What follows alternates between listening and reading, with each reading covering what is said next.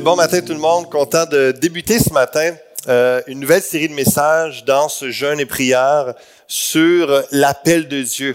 On va voir que Dieu t'appelle, Dieu un appel pour chacun d'entre nous.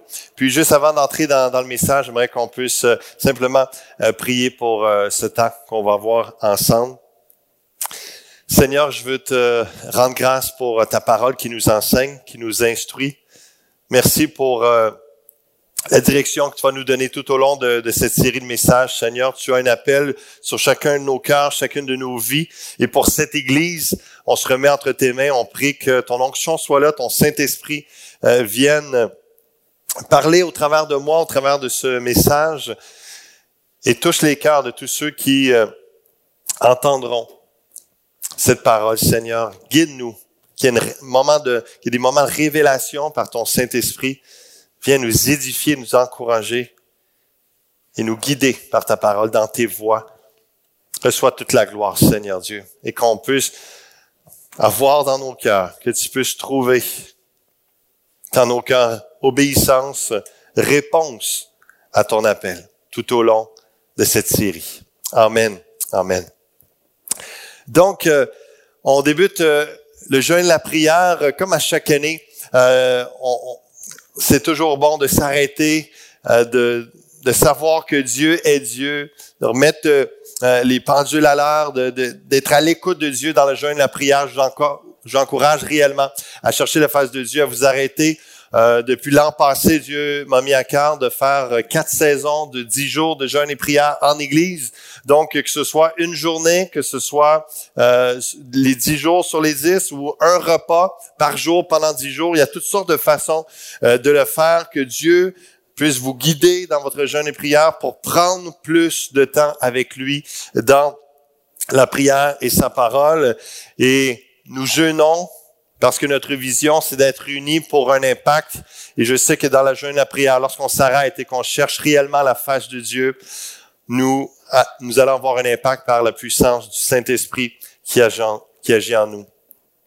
Lorsqu'on parle de l'appel, euh, je pense à comment Dieu m'a parlé, comment Dieu m'a appelé euh, il y a plusieurs années, alors que je terminais euh, les études collégiales dans ma dernière année de, cégep ici euh, à Granby, euh, j'étais en train de finir mon deck en sciences humaines. Je m'en allais en, en, éducation physique à l'UCAM. Je pensais aller comme prof d'éduc.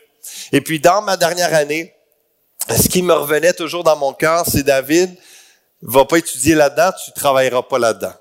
David, va pas étudier là-dedans, tu ne travailleras pas là-dedans. Et puis, j'avais commencé depuis quelques mois à servir à la jeunesse. Je faisais la louange, je faisais la prédication, j'aidais avec mon frère, ma belle-sœur à s'occuper de, quelques jeunes à chaque semaine. Et puis, euh, j'avais vraiment ça à cœur et j'avais reçu plusieurs paroles aussi prophétiques comme quoi j'étais appelé au ministère, mais qu'est-ce que ça voulait dire exactement? Moi, j'étais prêt à servir Dieu de toutes sortes de, de façons.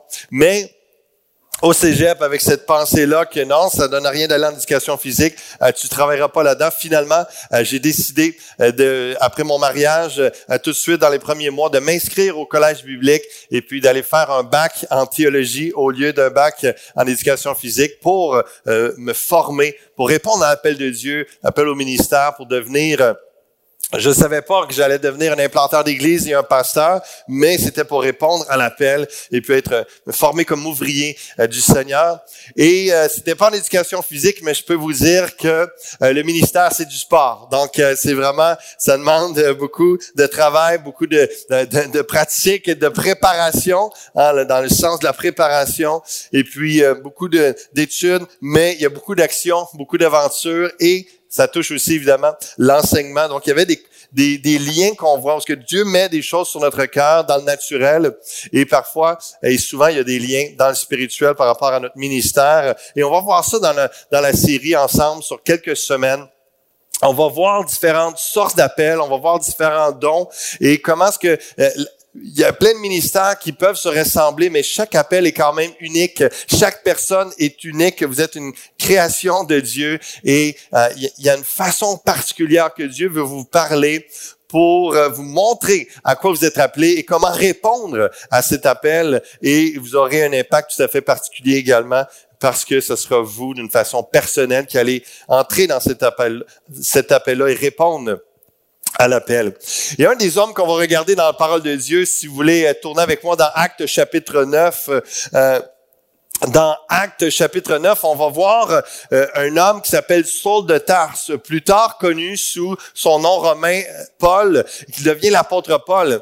Mais Saul de Tarse, avant de de rencontrer Jésus-Christ était un juif, un pharisien, un homme extrêmement instruit dans l'Ancien Testament, dans la loi juive, et très très zélé pour la joie, pour la loi, la loi très zélé dans la loi juive et vraiment euh, il surpassait les gens de, sa génération, de son époque.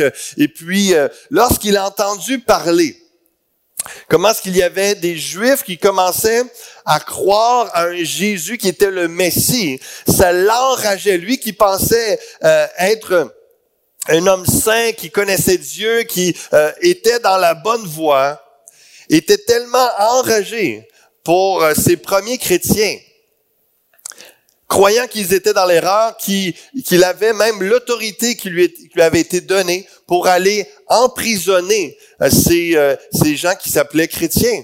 Et puis, euh, on voit même deux chapitres plus tôt, dans Actes chapitre 7, il y a un jeune homme qui s'appelle Étienne qui est rempli du Saint-Esprit, puis témoigne de Jésus-Christ avec grande sagesse. Et les gens l'écoutent, sont surpris de voir de ce jeune homme combien il y a de la sagesse, combien il y a de l'autorité lorsqu'il enseigne. Et à cause qu'il est jugé comme un blasphémateur, il y a des gens qui se mettent à le lapider et puis le tuent, le persécutent jusqu'à la mort. Et Étienne meurt comme le premier martyr chrétien. Et les gens prennent les vêtements d'Étienne et les mettent aux pieds d'un homme qui s'appelle Saul de Tarse. Déjà, il était un jeune homme, il avait une autorité, il était investi, et puis il avait cette reconnaissance il avait une une haine et une rage contre il croyait faire le bien dans cette rage pour la sainteté, pour Dieu. Et c'est alors que dans Acte 9, on nous raconte que il a des lettres de permission pour aller à Damas et puis aller chercher des chrétiens qui justement croient en Jésus-Christ comme le chemin, la vérité, la vie, comme le Seigneur des Seigneurs, comme le Messie, le Sauveur qui devait venir, qui avait été annoncé depuis des siècles par des prophètes juifs et que, Saul de Tarse ne croyait pas du tout, comme plusieurs juifs et pharisiens de l'époque, il n'avait pas encore eu la révélation. C'est alors qu'il a des lettres, il est prêt à aller faire emprisonner plusieurs de, ces chrétiens-là parce que su qu'à Damas, il y en avait de cachés, il y en avait qui étaient là. Et puis sur le chemin de Damas, tout d'un coup, Jésus, le vrai roi des rois, le, Messie, le Sauveur, celui qui avait été mort et crucifié et ressuscité le troisième jour, monté à la droite du Père, tout à fait vivant, en puissance, se révèle à Saul de Tarse sur le chemin de Damas. Et puis, euh, une grande lumière apparaît, Saul de Tarse euh, tombe à terre et puis il entend la voix qui lui dit, Saul, Saul, pourquoi me persécutes-tu? Et puis il répond, Seigneur, qui, et puis euh, qui, me parle, qu'est-ce qui, qui, qu'est-ce que je persécute? Et puis euh, Jésus qui répond, je suis Jésus que tu persécute. Et c'est la première fois dans, dans tout ce, ce court dialogue, c'est ce moment de révélation, ce moment d'expérience vraiment intense dans cette grande lumière au point de le faire devenir aveugle pendant trois jours.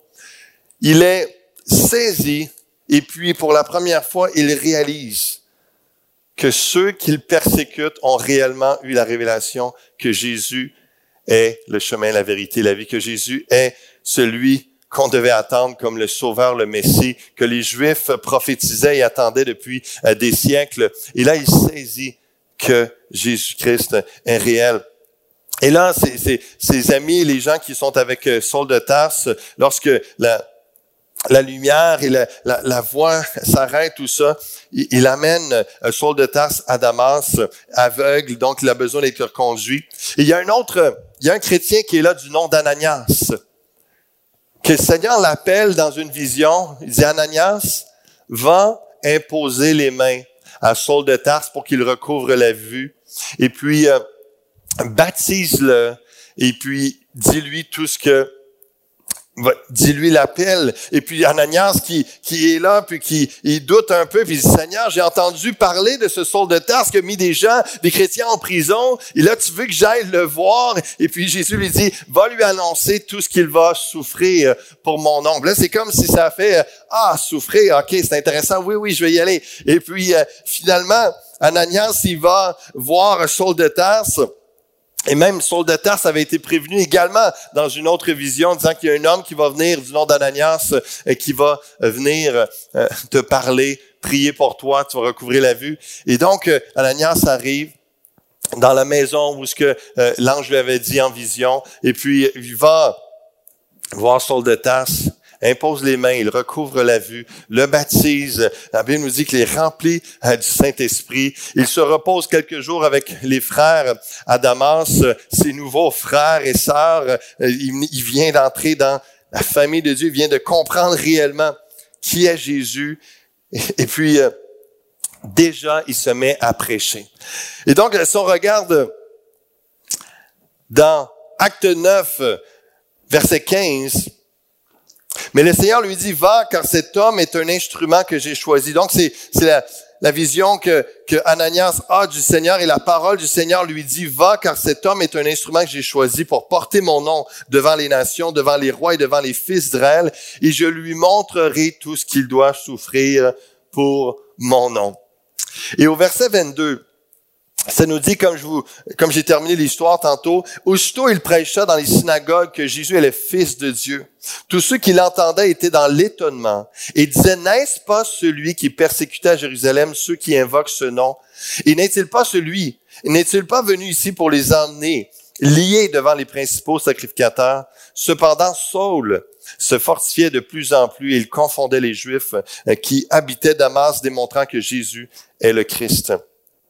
Une des premières choses que je veux euh, affirmer par rapport à l'appel de Dieu, que ce n'est pas souvent comme on imagine. Euh, ça part avec du miraculeux comme euh, Saül sur le chemin, Saul de Tarse plutôt, sur le chemin de Damas, et puis et comme tout après ça, c'est miraculeux par-dessus miraculeux, puis on, il a tout reçu. Et puis, euh, non, c'est vraiment ce qui est intéressant dans l'histoire de Saul, c'est qu'il y a un moment décisif, il y a un moment marquant, surnaturel. La vision, le chemin de Damas, c'est quelque chose de percutant. Il y a un revirement de situation. Il reçoit son appel. Il y a des précisions avec euh, la, les paroles d'Ananias, toute cette expérience.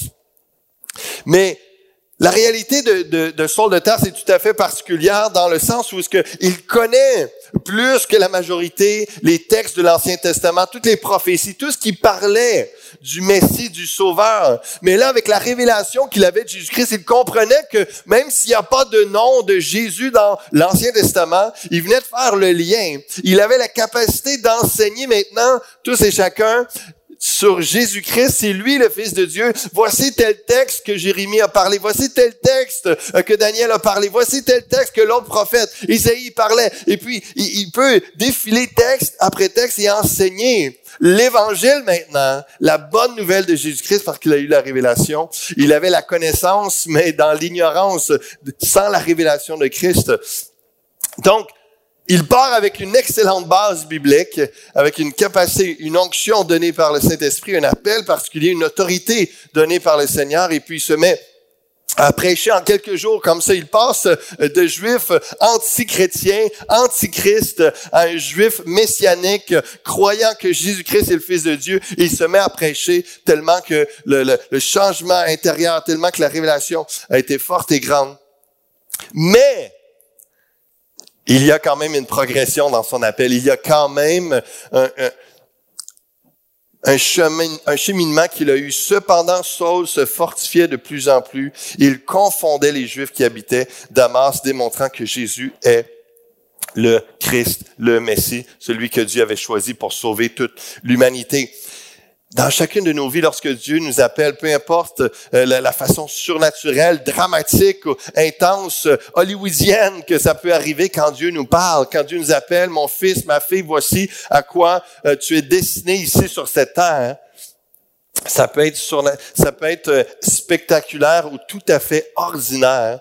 C'est pas ça qui est important, c'est l'appel qui est reçu. Mais peu importe comment ça se passe, après, il y aura toujours une progression. On n'a pas tout reçu, on n'a pas tout compris, mais on a assez pour commencer à entrer, à répondre à notre appel et nous allons être fortifiés de plus en plus. Nous allons, alors qu'on marche dans l'appel, nous allons grandir en maturité, grandir en compréhension. Nous allons être équipés de plus en plus. C'est arrivé à Saul de Tarse. Et une particularité intéressante aussi, une petite parenthèse. Euh, je ne sais pas si vous avez déjà réalisé, Saul de Tarse était à peu près de l'âge de Jésus-Christ lorsque Jésus était euh, sur terre et encore en train de faire son ministère avant qu'il soit crucifié, mais ils se sont pas connus. Et Jésus, Jésus n'a pas cru bon, n'a pas jugé bon d'aller partout dans le monde pour euh, euh, répandre la bonne nouvelle parce que son appel, c'était de venir faire des disciples et surtout mourir sur la croix, être l'agneau qui ôte le péché du monde, ressusciter le troisième jour, et sachant que 50 jours après son ascension auprès du Père, il allait avoir la Pentecôte. Il connaissait évidemment en tant que Dieu le Fils le plan divin que le Saint-Esprit allait venir sur la terre. Et moi, ça m'a, ça m'a encouragé, ça m'a béni de voir comment est-ce que Jésus ne s'est pas fait connaître à tous. Il savait que le Saint-Esprit continuerait le plan divin de le faire connaître à toutes les nations, à tous les siècles, jusqu'à aujourd'hui le Saint-Esprit sur la terre se révèle à nous, nous parle de Jésus-Christ et nous, révèle, nous permet d'avoir une connexion avec Dieu et de recevoir l'œuvre de Christ, de recevoir le, ministère, le service lequel on est appelé à, accomplir sur cette terre. Il y a un Dieu vivant qui est en connexion encore avec les gens sur la terre par le Saint-Esprit. Et Jésus, même s'il n'est plus là en, chair et en os, il continue son œuvre et continue à mandater, à appeler comme il a fait avec tous ses apôtres. Lorsqu'on continue un peu dans, dans l'histoire, euh, dans le livre des Actes, le, personnage principal dans les premiers chapitres, c'est l'apôtre Pierre. Dès la Pentecôte, il prêche, et puis 3000 conversions, et puis euh, Pierre, et, on, va le dire de cette façon, il est la tête d'affiche euh, pendant les, premiers chapitres. Et là, tout d'un coup, Luc, qui écrit le, livre des Actes, raconte cet épisode que je vous ai raconté dans Acte 9, l'appel de Saul de Tarse, et on revient au chapitre 10 avec Pierre, la rencontre de Corneille, la prédication, la conversion euh, de, ces gens. Et puis, euh, ensuite de ça, acte 11, vers la fin du chapitre, on revient encore avec euh, Saul de Tarse, et un autre personnage, un homme de Dieu qui a de l'expérience et qui est un fils d'exhortation, un fils qui est là, appelé par Dieu à encourager les autres. C'est le nom qu'on a donné à un homme qui s'appelle Barnabas et qui va chapeauter euh, Saul de Tarse, qui va devenir Paul, l'apôtre Paul, et puis ils vont faire équipe ensemble pendant plusieurs années euh, pour euh, le ministère. Et puis, c'est là que dans la fin du chapitre 11, on voit ce, ce Saul, de Tarse, revenir à l'histoire et à partir euh, du chapitre 13, euh, on va particulièrement parler de, euh, de, de de Tarse jusqu'au chapitre 28 où ce que Paul, c'est lui qui est la tête d'affiche pour le reste de, de, Donc, juste pour ceux qui connaissaient pas bien le livre des Actes, c'est comme ça qu'il est divisé. Et on voit l'appel de Pierre auprès des Juifs, on voit l'appel de Paul qui, qui, commence à prêcher parmi les Juifs, mais ensuite de ça, qui va vers les païens, les non-Juifs, euh, pour prêcher l'Évangile à toutes les nations. C'était le plan de Dieu. Et euh, donc, euh, fin du chapitre 11, Barnabas, au verset 25, Barnabas se rendit ensuite à Tarse pour chercher Saul. Et l'ayant trouvé, il l'amena à Antioche pendant toute une année. Ils se réunirent assemblés, aux assemblées de l'Église ils enseignèrent beaucoup de personnes. Ce fut à Antioche que, pour la première fois, les disciples furent appelés chrétiens. Donc, retenez bien euh, ceci, comme on voit Barnabas, dans son appel qui est là de former, euh, aider Saul aussi à se faire connaître parmi les autres chrétiens, rassurer que oui, oui, celui qui persécutait maintenant est celui qui prêche l'Évangile et qui est euh, pour nous et avec nous, les frères chrétiens. Donc, euh, euh, il y avait ce rôle-là Et pendant une année, ils prêchent l'Évangile aux assemblées de l'Église, ils enseignèrent beaucoup de personnes, et puis c'est à Antioche qu'on a, pour la première fois, que les disciples furent appelés chrétiens. Donc, on comprend que comme Pierre, euh, Paul a vraiment un, appel de fondation. C'est un de ceux qui a écrit beaucoup euh, des, écrits dans le Nouveau Testament. Il a un appel de fonder des églises, de prêcher l'Évangile, d'apporter un fondement, euh, le fondement de Jésus-Christ. Et puis, Plusieurs églises ont été fondées par lui et puis il chapeautait ces églises-là. Donc, dans son appel d'évangéliste, son apostolat, toute cette réalité-là. Et ça nous dit au verset 27, euh, toujours dans Acte 11, En ce temps-là, des prophètes descendirent de Jérusalem Antioche. L'un d'eux, nommé Agabus, se leva et annonça par l'Esprit qu'il y aurait une grande famine sur toute la terre. Et il arrivait en effet, elle arriva en effet sous Claude. Et je vous explique ça parce que on va s'attarder euh, quelques instants dans le, chapitre 13 euh, des Actes. Et puis, on voit que des prophètes sont envoyés à Antioche. Et qu'à Antioche, il y a une espèce de dream team, une équipe de rêve qui se forme avec euh, des hommes de Dieu de différents appels, différents ministères. Et des fois, on croit que les, les, cinq dons ministères qu'Éphésiens chapitre 4 nous parle doivent être euh, tous à l'intérieur d'une même église locale. En réalité, le, corps de Christ, l'église euh, est formé par, euh, il y a des dons ministères dans différentes églises et c'est pas toujours à l'intérieur d'une seule église. il y a des gens qui partaient de, de Jérusalem, qui allaient servir pendant un certain temps et avoir un ministère prophétique à l'église d'Antioche. Et, c'est vraiment une ville cosmopolite on va voir, cosmopolite, on va voir dans quelques instants euh, toute la particularité, comment Dieu rassemble différentes personnes, comment il les unit pour un impact. Et c'est déjà là le cœur, on le voit dans le contexte de l'église d'Antioche. Donc, euh, il y a euh, Agabus, le prophète, qui arrive dans son appel prophétique d'annoncer les choses qui vont arriver dans l'avenir, aussi d'avoir une parole, une sensibilité au Saint-Esprit, de savoir quoi dire à l'Église, aux, croyants qui sont là, qui ont besoin d'encouragement, qui ont besoin de, de, paroles à propos dans un contexte bien précis, la dimension prophétique. Et je vous dis ça pour que vous voyez un peu les, tranquillement les différents appels, différentes sortes d'appels euh, que euh, des chrétiens peuvent avoir dans une Église et parmi des dirigeants également. Et que alors que Saul de Tarse reçoit une vocation de vie d'aller amener l'Évangile dans toutes les nations, c'est sa mission de vie d'être un apôtre. Euh, il, y a, toutes sortes d'appellations qu'il a sur lui. fondamentalement, il était là pour établir des églises, euh, fonder euh, des églises, prêcher l'Évangile partout, parmi les, Juifs comme beaucoup, parmi les non-Juifs également. Mais dans sa mission principale, il y a toutes sortes de, petites missions où ce que Dieu l'appelle à un rôle particulier. Et euh, ça vous arrive, ça va vous arriver également, parce que vous devez connaître votre appel de vie, la vocation, euh, la raison d'être principale sur, sur cette terre. Les dons, la, vocation que Dieu vous met à cœur et vous donne. Mais à l'intérieur de ça, il y aura des missions particulières. C'est le cas de, de Saul et Barnabas. C'est nous dit au verset 29, les disciples résolurent d'envoyer chacun selon ses moyens un secours aux frères qui habitaient la Judée ils le firent parvenir aux anciens par les mains de Barnabas et de Saul. Donc, on voit au verset 29, chapitre 11, mission particulière, mission spéciale. Vous allez euh, prendre les sous qu'on a récoltés parce que là, il y a une famine et puis aller en Judée et principalement euh, à Jérusalem. Donc, leur mission, c'est d'aller porter les sous à l'Église de Jérusalem pour les encourager dans la famine euh, qu'ils vont subir, dans la pauvreté euh, qu'ils vont euh, subir, avec des paroles, des encouragements, tout ça. Et vous savez, lorsqu'on reçoit des paroles comme ça, ça ne veut pas dire tout d'un coup que ah, ça veut dire moi, je suis appelé à, collecter des sous puis à aller porter ça, d'être un, administrateur des finances le restant de ma vie, etc. Non, il y a, il y a ces réalités-là où ce qu'il y a des courtes missions, faut le comprendre, faut le discerner, de dire, OK, ça c'est pour un, court laps de temps dans ma vie, une mission particulière qui m'est confiée par les Seigneurs.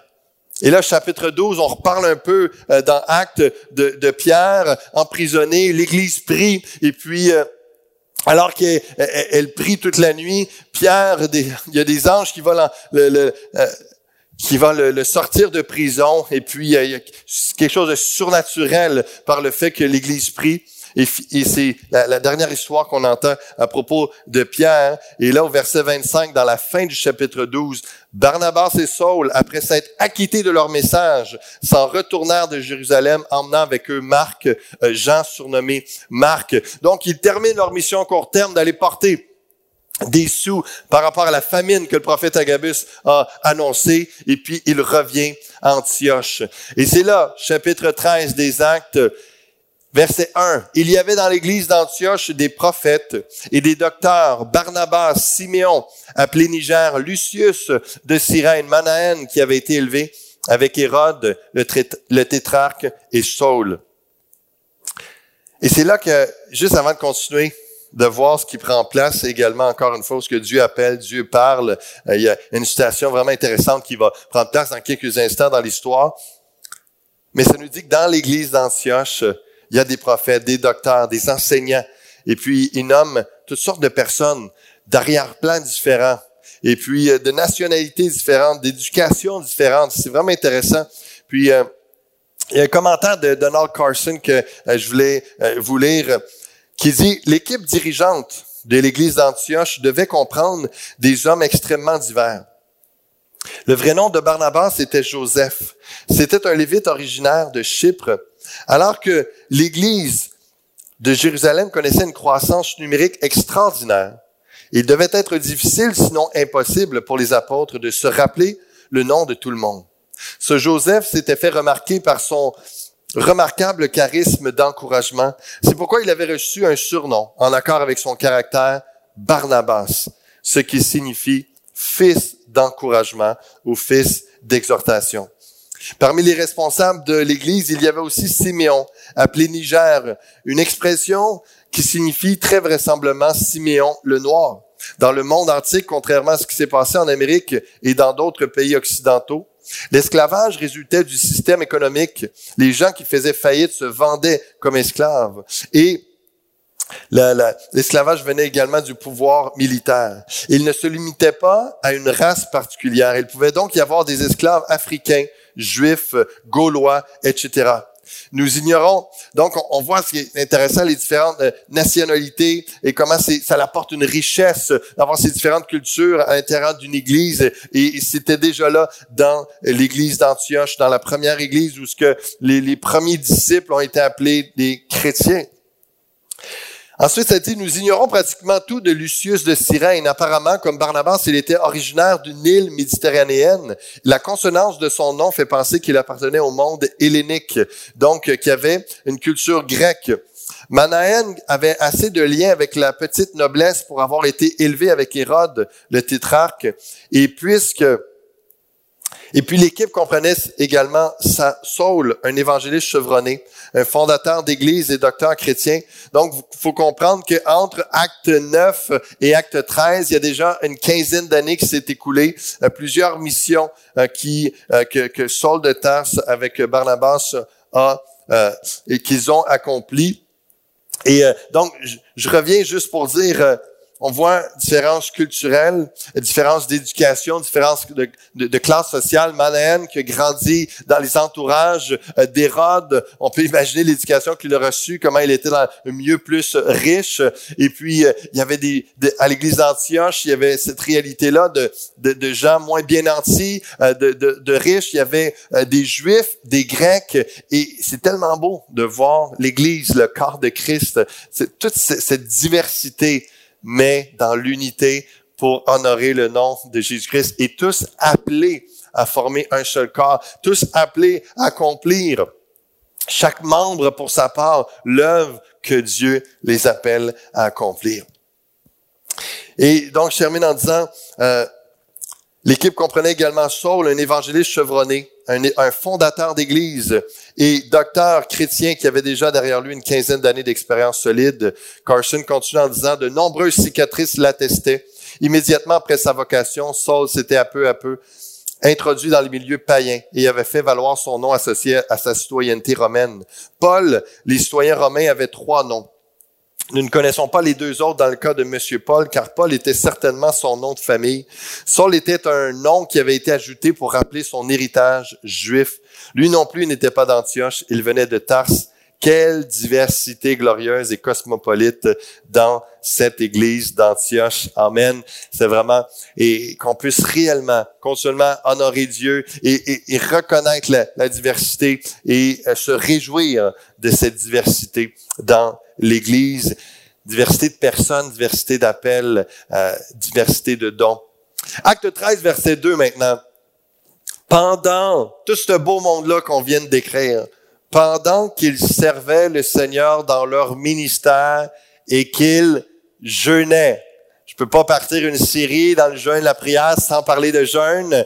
Et acte 13 nous parle de jeûne et prière. Et alors qu'ils servaient le Seigneur dans leur ministère et qu'ils jeûnaient, le Saint-Esprit dit, mettez-moi à part Barnabas et Saul pour l'œuvre à laquelle je les ai appelés. Alors, après avoir jeûné, prié, ils leur imposèrent les mains et les laissèrent partir pendant qu'ils servaient le Seigneur dans leur ministère et qu'ils jeûnaient. Combien c'est important, combien je vous encourage à jeûner, prier si vous cherchez la face de Dieu, si votre question en début d'année, c'est Seigneur, à quoi m'appelles-tu cette année? À quoi m'appelles-tu ici-bas sur cette terre? Jeûner et prier. Cherchez la face de Dieu dans le jeûne, la prière. Prenez du temps, beaucoup de temps de prière. Prenez beaucoup de temps dans la lecture de la Bible chaque jour et Dieu va vous parler. Dieu va se révéler à vous. Alors qu'on cherche sa face, qu'on veut juste le servir, Dieu se révèle. Il y a, il y a une particularité dans le jeûne, la prière pour la révélation de l'appel, de, parce que le jeûne et la prière aident à la clarification de notre appel. Il y a, quelque chose que j'expérimente lorsque je jeûne et je prie. Il y a une clarté qui vient, qui ne vient pas autrement que lorsque je suis dans le jeûne et la prière. C'est jamais aussi limpide, c'est jamais aussi clair que dans le jeûne et la prière. La prière et le jeûne pour la révélation de l'appel nous permet de discerner ce qui vient de Dieu et ce qui vient de nous. De savoir ce que la, chair, la nature humaine désire versus c'est opposé à ce que Dieu veut. Dans le jeûne et la prière, ça nous permet de faire le discernement entre les deux et de savoir que non, non, non, tel appel, si, Dieu m'appelle, tel ministère, mon orgueil voudrait que, euh, euh, je voudrais me nourrir de ça, je voudrais que les gens me reconnaissent en train de faire ça, mais Dieu m'appelle pas à ça. Le jeûne et la prière nous permet de discerner ce qui vient de Dieu, ce qui vient de nous. le jeûne et la prière, dans la révélation de l'appel, nous permet de, de fortifier notre foi et d'être convaincu de l'appel. Parce que une chose qui est certaine, c'est que lorsqu'on on commence à répondre à l'appel de Dieu, il y a du combat, il y a de l'opposition, il y a des craintes qui nous envahissent, et puis on a besoin d'être fortifié dans notre foi. Et justement, le fait de prendre plus de temps dans la présence de Dieu, dans le jeûne et la prière, comme sont les Barnabas l'ont vécu et qui ont reçu une parole de Dieu, ils ont un temps, et puis l'imposition des mains euh, sur eux, il y a quelque chose qui leur est imparti par le Saint-Esprit, et puis ils, ils, vont avec l'autorité du Seigneur, ils vont avec la conviction euh, du Saint-Esprit pour entrer dans leur appel. Et justement, le jeûne, la prière pour la révélation de l'appel nous permet, comme je disais, la clarification de l'appel, discerner ce qui vient de Dieu, ce qui vient de nous, fortifier notre foi, être convaincu de l'appel et nous permet, nous aide à entrer dans notre appel et à l'accomplir. C'est une chose d'avoir une révélation, d'avoir un moment prophétique, d'avoir un moment où ce que, wow, Dieu m'a parlé, on peut le témoigner, c'est excitant, tu une conviction. Mais si ça reste là, ça change pas grand chose pour l'humanité c'est d'accomplir l'appel de Dieu, c'est de rentrer dans, l'obéissance et passer à l'action. Ça, c'est excitant. Et c'est là qu'on on voit les fruits, c'est là qu'on voit la gloire de Dieu. Et c'est ce à quoi je vous encourage. Être à l'écoute pendant ce temps de jeûne et prière de ce que Dieu veut vous dire, quel est votre appel, votre vocation? Mais aussi de lui demander, Seigneur, donne-moi la force. Remplis-moi de la puissance de ton Saint-Esprit. Seigneur, fortifie ma foi puissamment dans mon être intérieur. Fortifie-moi, Seigneur, pour répondre à l'appel. Au verset 4, acte 13, on continue dans la Bible. Barnabas et Saul envoyés par le Saint-Esprit. Descendirent à Séleucie et de là ils s'embarquèrent pour l'île de Chypre. Arrivés à Salamine, ils annoncèrent la parole de Dieu dans les synagogues des Juifs et ils avaient Jean pour aide. Barnabas et Saul envoyés par le Saint-Esprit. Même si l'église d'Antioche a prié pour eux, leur a imposé les mains, leur a envoyé, ce n'est pas l'Église qui a l'autorité, ce n'est pas l'Église qui décide par elle-même, c'est le Saint-Esprit qui parle à l'Église, euh, qui investit, qui est investi d'autorité par Dieu. Et là, l'Église, parce qu'elle a entendu le Saint-Esprit, envoie euh, Saul et Barnabas. Combien c'est important que le Saint-Esprit ne soit pas ôté et puis juste de faire les choses humainement parlant, juste dans une organisation d'église. Il faut qu'il y ait les deux. Mais la structure de l'église locale, elle est importante. Encore une fois, on va, on va y revenir dans cette série sur l'appel, mais quelqu'un ne peut pas être sur son île et inventer son appel avec aucune structure, aucune autorité religieuse, spirituelle sur eux, et puis euh, pour confirmer, valider, envoyer, euh, quelqu'un ne peut pas être comme ça sur son île seul et penser euh, de s'auto-appeler et commencer à faire du ministère par soi-même. Non, il y a ce, ce, bel équilibre, on va y revenir plus tard. Donc, on voit dans l'église d'Antioche que le but, ce n'est pas de former une dream team, la plus belle équipe, puis de se bénir entre nous. Non. Le Saint-Esprit voyait sur les Barnabas des hommes de qualité, des cœurs disposés. Puis on dit, L'Église d'Antioche, relâcher ces deux hommes parce que il y a, y a bien d'autres villes qui ont besoin d'entendre parler de Jésus-Christ. Et puis, euh, ils acceptent, et sûrement que ça a été une tristesse de, de voir, de perdre dans un sens deux hommes de qualité comme ça, des bons enseignants, certainement des hommes de prière, des hommes qui étaient là fidèles aux réunions de l'Église, fidèles d'un Barnabas qui est là toujours qu'une bonne parole pour encourager, pour soutenir, et puis... Euh, mais le Saint-Esprit a parlé, il les relâche dans leur appel, dans leur ministère. Le but n'est pas de former une dream team dans notre Église, de se bénir entre nous seulement, mais de former et d'envoyer chacun dans son appel. Bien des gens vont être appelés à l'intérieur de votre propre Église, de, notre propre Église, l'Église locale certainement, mais parfois nous aurons envoyé des gens on aura le plaisir euh, dans, quelques mois euh, d'envoyer une quinzaine de personnes de l'Église pour aller en Colombie dans une courte mission que Dieu les appelle pendant deux semaines d'aller bénir la Colombie, une Église, et une communauté à Bogota. Et ça sera quelque chose de beau. On va relâcher, on va envoyer par le Saint-Esprit des gens, des jeunes et des adultes, aller faire une mission. Donc, on va vivre un peu ce que Acte 13, que l'Église d'Antioche a, vécu. Et je me réjouis de ça. On va, on va vivre ça dans quelques mois. Comment discerner notre appel? C'est une bonne question qu'on peut déjà répondre avec euh, ce qu'on a vu par rapport à l'importance du jeûne et la prière, d'être devant Dieu, de pas négliger, de pas de pas mépriser ces, simples moments où on s'abandonne à Dieu, qu'on s'arrête et qu'on on se met à part tout seul dans notre chambre ou dans une maison ou à l'église, qu'on cherche Dieu et qu'on crie à lui, qu'on demande réellement qu'il nous réponde et qu'on reste à l'écoute plus que quelques minutes, qu'on puisse être là parfois pendant une heure, deux heures, d'être dans sa présence, chercher sa face. Mais également, comment on peut discerner notre appel Paul va dire euh, dans une lettre qu'il a écrite à Corinthe, 1 Corinthiens chapitre 9 verset 16, Si j'annonce l'évangile, ce n'est pas pour moi un sujet de gloire car la nécessité m'en est imposée. Et malheur à moi si je n'annonce pas l'évangile. On voit dans ce court texte que Paul est en train de dire, je suis misérable si je fais pas ce à quoi Dieu m'appelle. Et on a une expression euh, que quelqu'un, lorsqu'il est vraiment dans son élément, euh, à sa place, il est comme un poisson dans l'eau.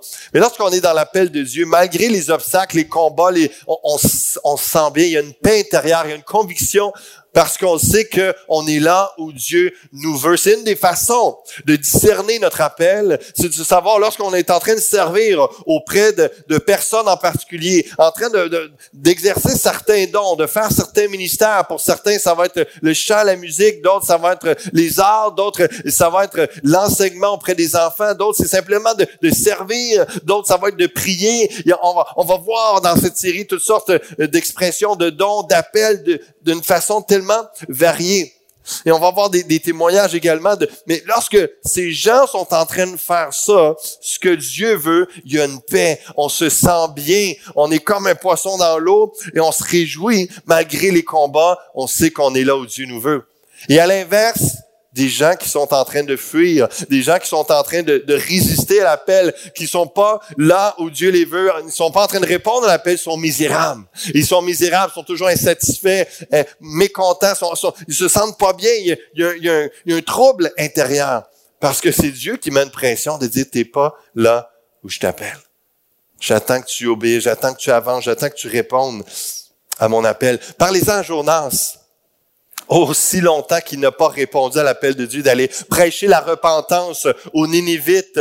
Il a fui, il a fui, et jusqu'à temps qu'un poisson, euh, alors qu'il avait été rejeté à la mer, qu'un poisson vienne l'avaler. Comprenez-vous comment il était misérable, combien il était dans l'inconfort? Et c'est là qu'il s'est dit, ah, ce serait peut-être plus confortable finalement de répondre à l'appel de Dieu. Et lorsqu'il a été craché euh, par le poisson sur euh, le, le bord de la mer, finalement, il a cédé à Dieu et à l'appel. Et on sait, hein, dans son cœur, ce qui le freinait, c'était qu'il savait, il connaissait la grâce, la compassion, la miséricorde de Dieu.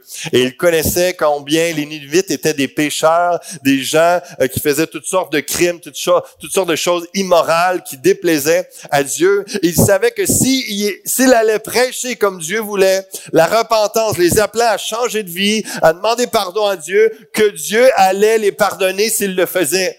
Et lui, il voulait pas. Ça le choquait trop. Il disait, non, c'est trop des méchants, eux autres. Faut pas que euh, la miséricorde de Dieu leur soit accordée. C'est ce qui a fait fuir jusqu'à temps qu'il cède à Dieu. Il a prêché l'évangile en quelque sorte, comprenez, même si c'est dans l'Ancien Testament. Il prêche le message de Dieu, la repentance, et puis les gens se convertissent, se, se tournent vers Dieu, et Dieu leur pardonne. Mais on se sent misérable lorsque l'on n'accomplit pas ce à quoi nous sommes appelés par Dieu. Je, me rappelle, à, à l'inverse de ça, un autre exemple, euh, Raymond et moi, Pasteur Raymond et moi, euh, cet automne, un peu avant le, projet de Noël, on était excités, on parlait de, ce qui se passait à l'Église, on parlait de comment euh, Dieu nous parlait, comment euh, Dieu est en train d'œuvrer euh, dans l'Église, dans chacun de, nos ministères propres. Et puis on était, on était en train de manger, on était autour de la table, et puis on était tellement enthousiastes, on parlait fort, on était joyeux, on était excités, on était passionnés de s'entendre témoigner de ce que Dieu est en train de faire, et puis juste de, de, de témoigner de ce qui brûlait en dedans, de l'excitation qui était là. Puis des fois, je regardais un peu, d'après moi, on dérange un peu. On était, on était excités, on était contents. Il y avait quelque chose qui brûlait, il y avait quelque chose qui était là.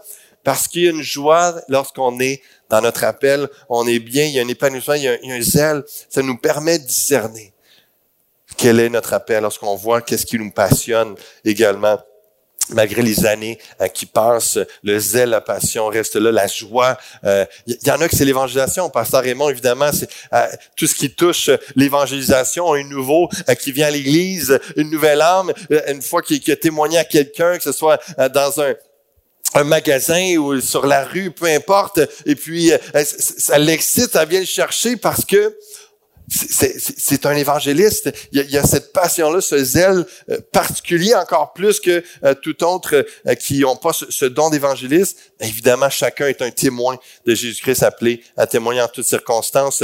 Mais vous comprenez comment est-ce que dans notre, dans nos dons, dans notre appel particulier, on peut reconnaître, discerner lorsqu'on est passionné pour quelque chose que Dieu souvent nous appelle à cela.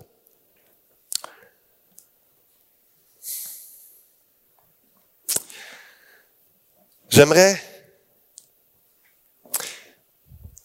j'aimerais qu'on s'arrête là ici euh, ce soir, puis j'aimerais qu'on s'arrête ici en ce moment pour euh, simplement prier. J'ai un dernier texte que je veux vous apporter, et puis euh, alors qu'on réfléchit, on parle de quel est notre appel, on cherche à discerner ensemble l'appel de l'Église, l'appel de chacune euh, des personnes, chacun d'entre nous, puis euh, on prie. Et je vais prier pour euh, vraiment pour chacun d'entre vous que, que, Dieu puisse se révéler.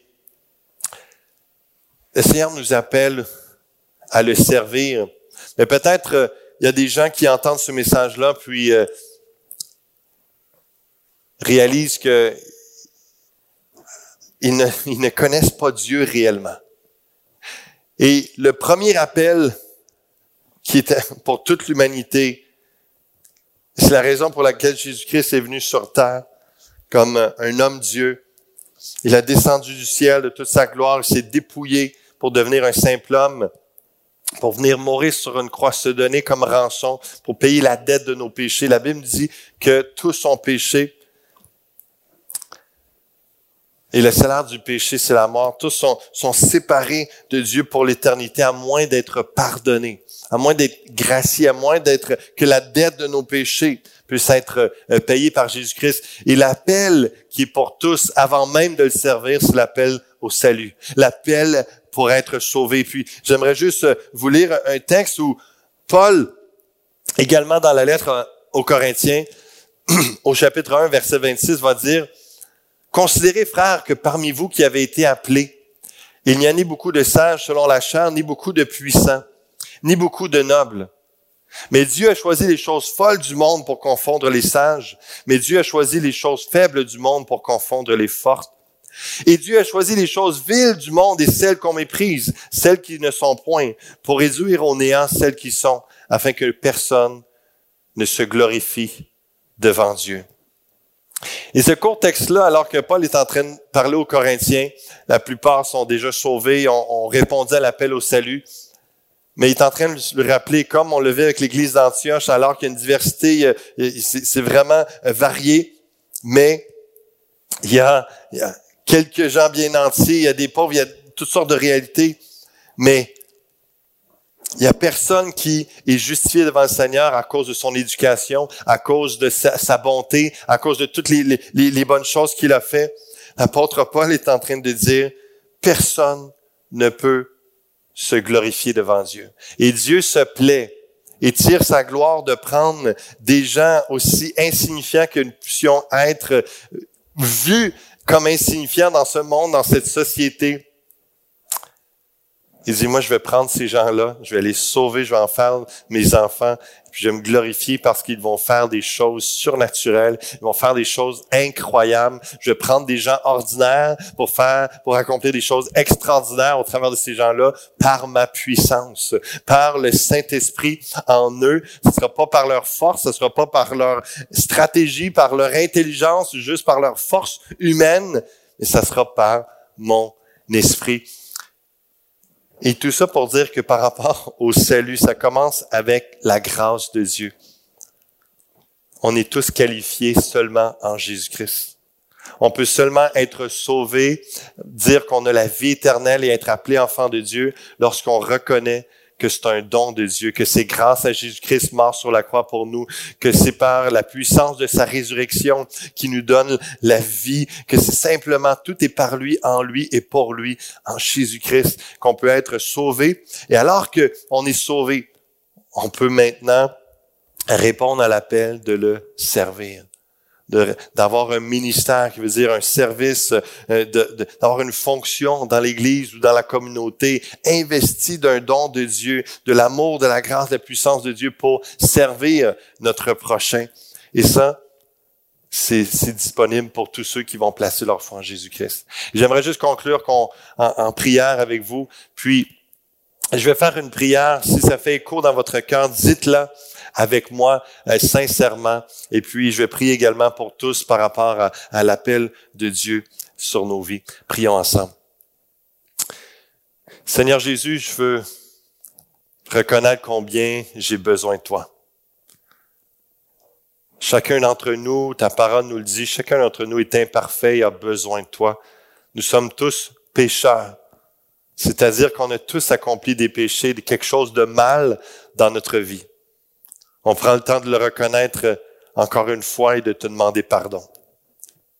Merci Jésus-Christ pour ton sang versé sur la croix qui nous purifie de tout péché. Sans toi, sans ton pardon, sans ton, sacrifice à la croix, on ne pourrait être pardonné, on ne pourrait être jugé juste devant Dieu, être appelé enfant de Dieu, on ne pourrait pas être à la présence de Dieu. Nous reconnaissons que Jésus-Christ est le chemin, la vérité et la vie, que Jésus est notre Sauveur et notre Seigneur. Il n'est pas un des sauveurs, il est le sauveur de l'humanité. Jésus, tu es mon sauveur. Merci pour tout ce que tu as fait pour moi à la croix. Merci pour le pardon de mes péchés. Et merci pour le Saint-Esprit que tu as déversé sur terre, qui me permet de naître de nouveau, d'être appelé enfant de Dieu, d'être en connexion spirituelle tout à fait particulière et éternellement avec toi, oh Dieu. Viens, Esprit Saint, remplis-moi. Je veux être enfant de Dieu. Merci, Seigneur. Pour tous les autres qui ont déjà reçu le Saint-Esprit, oh Dieu, je prie que tu viennes les fortifier, que tu viennes préciser, clarifier le rappel dans leur vie, te révéler à eux d'une façon spéciale dans ce temps de jeûne et prière. Et par la suite également que chacun puisse entrer dans le rappel, répondre et marcher par la foi, accomplissant tes œuvres et voyant ta gloire. Alléluia. Merci pour ce que tu vas faire à l'Église Fusion. Merci pour ce que tu vas faire parmi tous ceux qui écoutent ce message dans les différentes nations. Que ton nom soit élevé, Seigneur. Et que tu trouves des enfants obéissants, des enfants qui placent leur foi en toi, qui répondent à ton appel. Amen. Amen. Merci beaucoup. Que Dieu vous bénisse.